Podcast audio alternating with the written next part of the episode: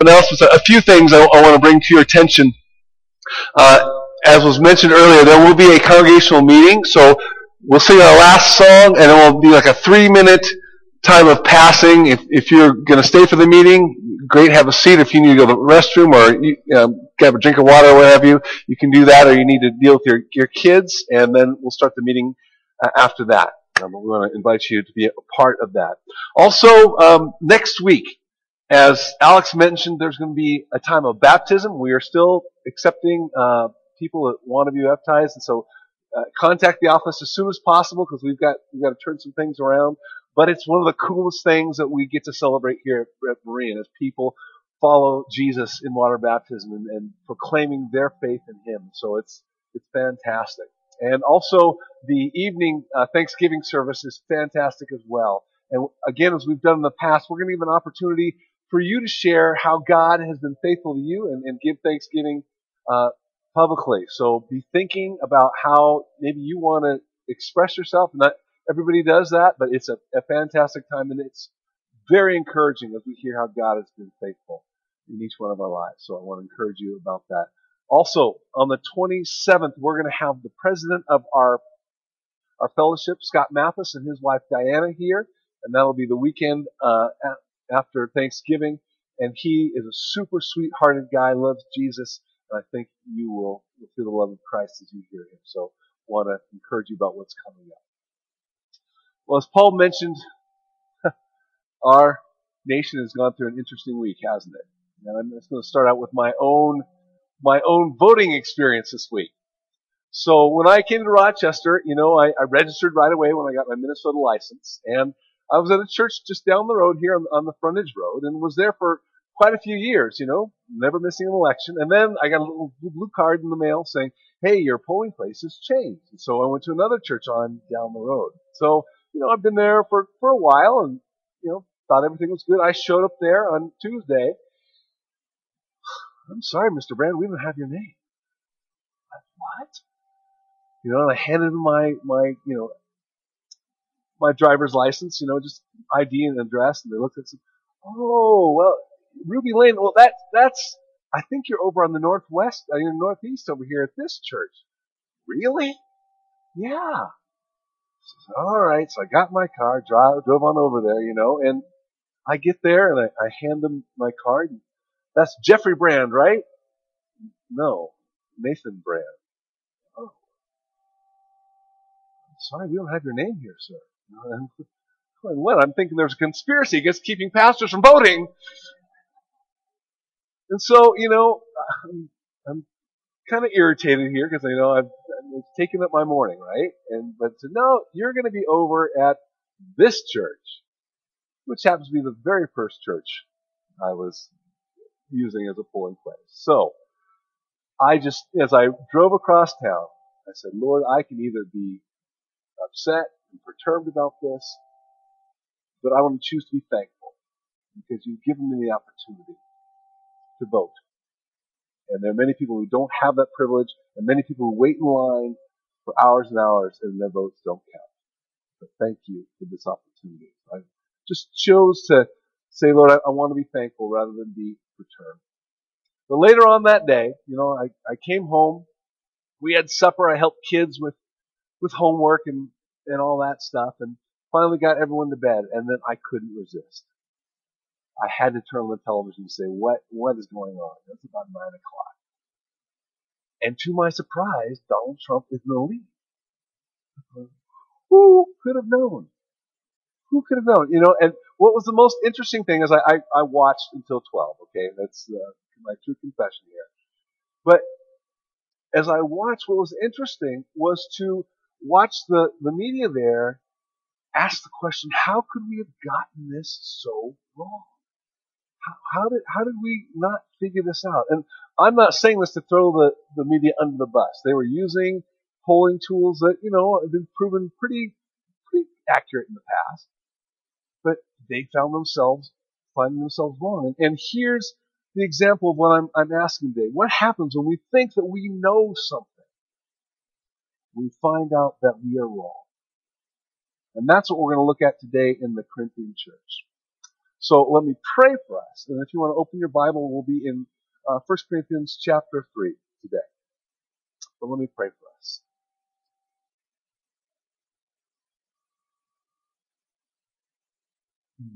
So, Lord, your word says, oh, the depths and the riches of the wisdom and the knowledge of God. How unsearchable are his judgments and his paths beyond tracing out. And who has known the mind of the Lord, or who has been his counselor, who has ever given to God that God should repay him? For from him and through him and to him are all things. To him be the glory forever. And so, Lord, we confess that you have all power, you have all wisdom, and we ask you to share that with us. We ask you to help us align our hearts and our minds with you as we look into your word. We ask you to give us the wisdom of Jesus Christ that appears foolish to our world, but indeed is life giving. So help us to see what you have for us today in your word. Lord Jesus, it's in your name I pray these things. Amen. So, again, we're in 1 Corinthians chapter 3, verses 18 to 23. The apostle Paul says to the Corinthians, do not deceive yourselves. If any one of you think you are wise by the standards of this age, who should, you should become fools so that you may become wise. For the wisdom of this world is foolishness in God's sight. As it is written, He catches the wise in their craftiness. And again, the Lord knows that the thoughts of the wise are futile. So then, no more boasting about human leaders.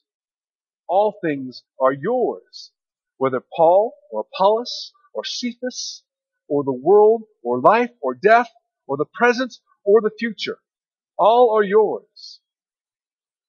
And you are of Christ, and Christ is of God. If you've been here through this series on 1 Corinthians, what I have to share with you is going to seem like a report from the repetition, redundancy, recount, recollection department. You see, Paul had planted the Corinthian church. We've seen that. And in his absence, they had become smug. They had become proud. They had become quite convinced of their own earthly wisdom, their own sophistication, if you will.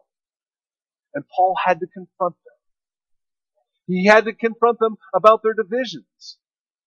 Where one was saying, well, I follow Paul. Another was saying, well, I follow Apollos. Another was saying, well, I follow Cephas or Peter. He had to confront them about their pursuit of human wisdom based in human strength, skill, and status. And for neglecting what seems like the foolishness of God. That is Christ and Him crucified. And he reminds them that God actually demonstrated his power by reaching into their lives, people who were not necessarily wise by human standards, influential, or of noble birth, but he reached in and he made them in Christ now righteous, now holy, and now redeemed.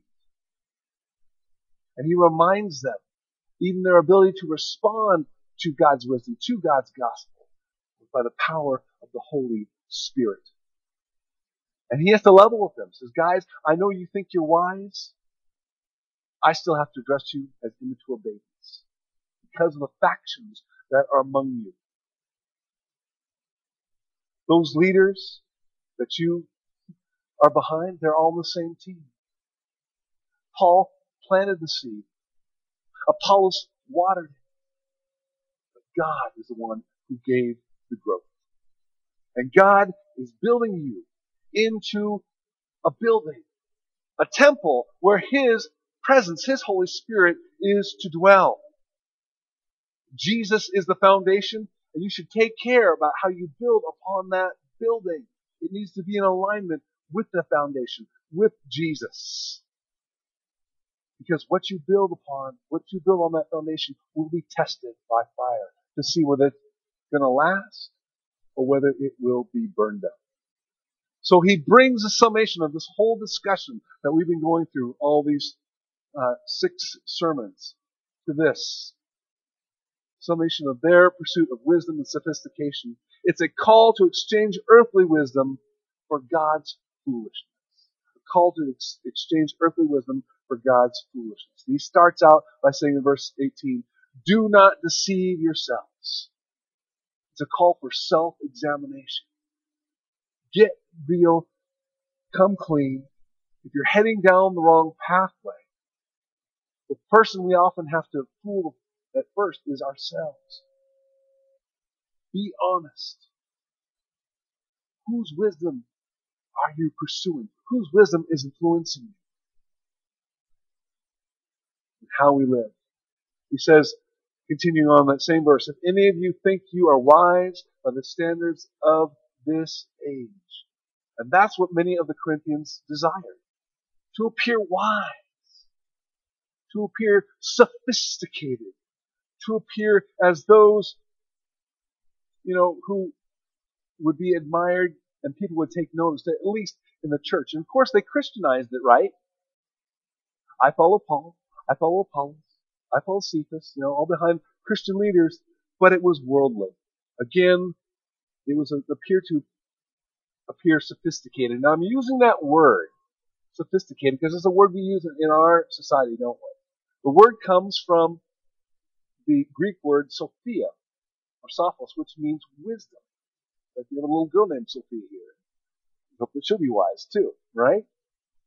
But the way we use that word is in a manner of someone who's kind of street smart, who's been educated, who's lived a little life, you know, kind of hip, kind of cool, kind of, you know, kind of James Bondy-esque, you know, and they, they know how to get around.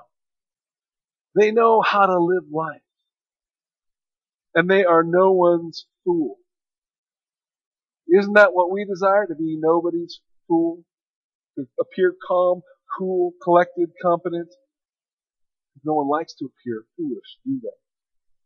But that's exactly what Paul is advocating here. I want to tell you guys, become foolish. He says, second half of 18, you should become fools so that you will become wise. What did Paul mean? He means become foolish in Jesus. Become Jesus fool. Put all of your eggs in His basket. His gospel. What He did in giving Himself up for us. In His death and His resurrection. Put your trust there. Put your confidence there. Follow Him. Take Him seriously when He says, deny yourself, take up your cross and follow me. Yes. Yes. Don't pursue the things of this world. Pursue me. Follow me. Become a fool for Jesus. Indeed, the exchange of worldly wisdom for this does seem foolish. But God has a different assessment of this. And this is how he assesses worldly wisdom. Again in chapter 1 verse 25. For the foolishness of God is wiser than human wisdom. And the weakness of God is stronger than human strength. And then here in our passage, verse 19, for the wisdom of this world is foolishness in God's sight. It's a reverse of what Paul mentioned in chapter 1 verse 23, where it says, you know, the gospel, Christ and Him crucified, that's a stumbling block to Jews. And it's foolishness to Greeks. It makes no sense. But God says, you want to know what's truly foolish? It's when you live a life, a living a life like I don't see, like I don't care about what's going on, or where you're living a life where you're saying, I don't think you exist. And verse 19 says, as it is written, he catches the wise in their craftiness. Quoting Job 5, 13. God says, I, I do see. I see everything you do. I see the motives behind everything you do. And I care. And I see it even though others don't see it. And I will hold you accountable. See, the wisdom of this age says things like this. God helps those who help themselves. I suspect some of you thinking, wasn't that in Proverbs? No, it's Ben Franklin. Things like the golden rule. Those who have the gold make the rules. It's okay to cheat as long as you don't get caught. If it is to be, well, then it's up to me. How about this one? Winning fixes everything. Really? He who dies with the most toys wins. Might makes right. Well, there's no absolute truth. It's all relative. And you have to help yourself before you can help others.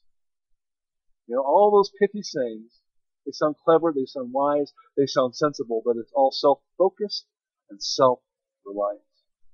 God's, and we're basically saying to God, I know better than you do, God.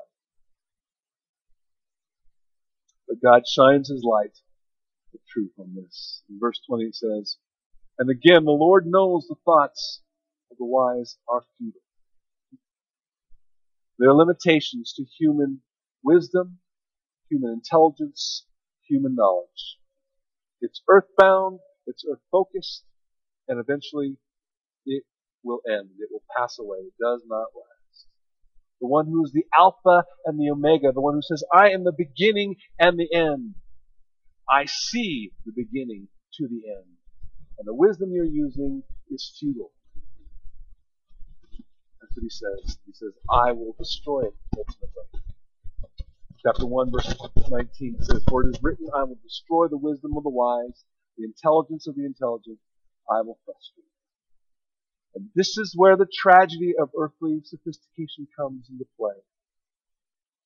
Thinking you know how life is to be lived, thinking you know how life is to play out, you find out that you're wrong.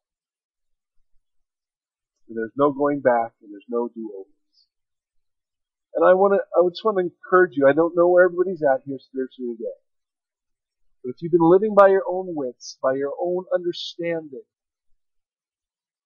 I want to encourage you to be a fool for Jesus.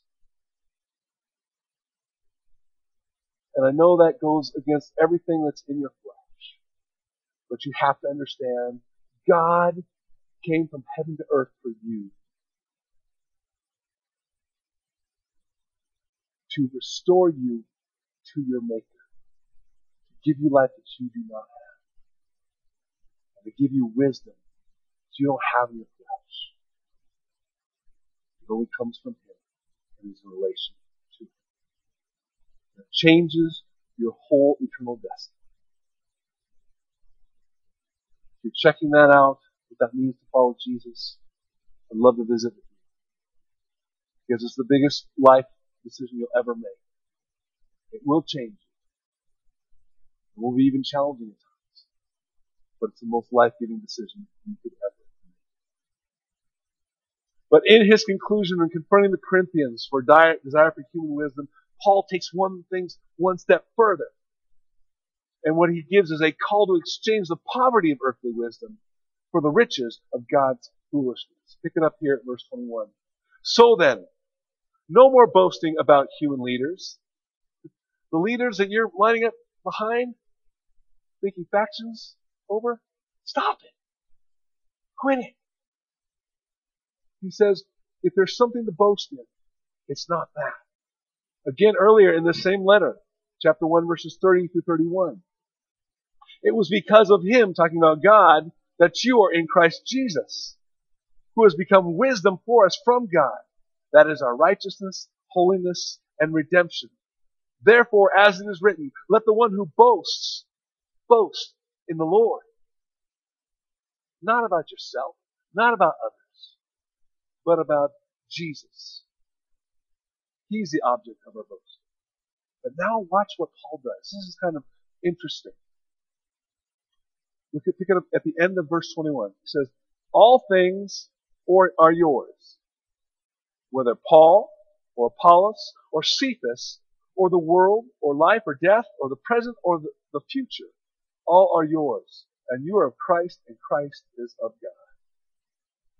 He flips their monikers, their slogans on their ear. As they're saying, I'm of Paul, I'm of Apollos, I'm of Cephas. He says, yeah? You follow Paul, or Paul is yours? Well, guess what? So is Apollos. So is Peter. Because they're in Christ and you're in Christ. Therefore, you're all for each other. You're all together. You all have each other. It's Paul bringing the riches of relationship by inclusion of Christ and removing those barriers. Christ is a unifying factor. I guess here would be a, a human example, right? We're a nation of immigrants. People come over from the old country, right? And then they assimilate and become Americans, right? So there might be two people who come over from the old country, and in their old country, they're enemies, right? They come over here, and now they're part of the United States, and they technically should be citizens of the United States and for each other, not against each other. In the old country, they were enemies. In the new country, they are citizens. How much more in Jesus Christ? In Colossians 3:11, Paul will say this: In Christ, here there is no Gentile or Jew, circumcised or uncircumcised, barbarian, Scythian, slave or free, but all, but Christ is all and is in all. See, Christ removes those barriers. So there should be no division between Packer and Viking. And how about us here in the church, right? In, in relation to others who call on the name of Jesus. So the Baptists should be for the Presbyterians. And the fundamentalists for the charismatics. And the Lutherans for the evangelicals. And the Calvinists for the Arminians. Because it was ordained before the foundation of the earth. They should exercise their free will. Think about that. But in Christ Jesus is a wealth of family relationships that we inherit. My brother Bob Mankaka, God brought him from the Democratic Republic of Congo. God invaded his life, made him his son. God invaded my life and made me his son. Bob and I are brothers. We had never had any natural relationship whatsoever. So God brought us together here in Rochester, Minnesota. But we are one in Christ. Bob is mine and he is mine. Our brothers and sisters in Haiti. We have no natural relationship with them save for the fact that we go down there and serve Jesus before them and they serve Jesus before us. But they are ours and we are theirs. We are one in Christ. My favorite rock star gave me this rock here today. And it's a polished rock, actually from off the roof of our, of our building here. If you look very closely, it's, it's one rock. But there are many little rocks contained within. One rock, but many contained. All these rocks are each other. That's what Jesus came to do. Because of Christ. But then Paul takes this beyond divisions and to show Christ, who is the wisdom of God, is indeed their all in all. Now listen to this. He says again in verse 21, all things are yours. And then he goes in this list. Starting with the world. The world where our God in Christ provides us with every good thing to enjoy. Provide all of our needs in Christ Jesus. And yes, it is broken. But this is the place where Jesus will come, return to, redeem, restore, and eventually set up his kingdom here in a new Jerusalem. And we will reign if you are in Christ. The world is yours. The world is ours. In life, life is yours because He is in control. And He said He will never leave us nor forsake us. He will be with us every step of the way. Everything that comes our way comes through His loving hand. And will not leave this earth one second earlier than He says He will. If you're in Christ, the world Or in death. And this is a tough one for many of us, especially those of us who've lost loved ones. Our heart says this is not right. But death, again, is a defeated foe.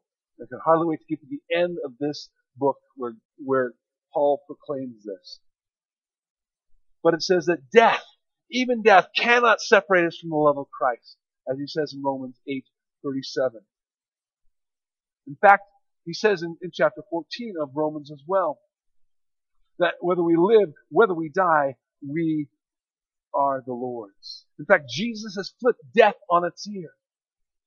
To the point where Paul says, look, for me to live is Christ. And for me to die is gain. In dying, I get to put, be put right in the presence of my Lord, my first love. And I shall live forever. In Christ, everything is yours, even in death. The present, which is in his hands, the future, which he says is if you're in Christ, you will appear with him in glory. It's glorious. And again, he says at the end of this that all are yours and you are of Christ. You see, being in Christ makes you a part of something so much bigger than puny earthly wisdom, than petty earthly wisdom. You're part of something so much bigger. Life restored and redeemed. A new nature and identity. Adopted into a family where the earthly barriers are removed. You have a new purpose to build His kingdom, to glorify Him, to be the house of the Holy Spirit. You have rewards that you can earn that cannot be lost. You have a glorious future and a hope. And the Heavenly Father, who made us, whom we were separated from the beginning of time, now we are reconciled. Who we were alienated from, we are restored. All because of what Jesus has done. Because of some foolishness of our God, which is actually wisdom. All because Christ is of God. Paul's trying to say, this is the true wisdom. This is the true sophistication. This is the true way to live life. And I hope you are encouraged by that.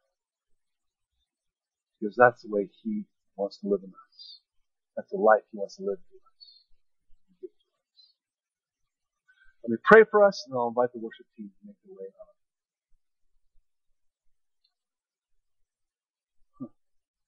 So God, if we're honest with ourselves, oftentimes we do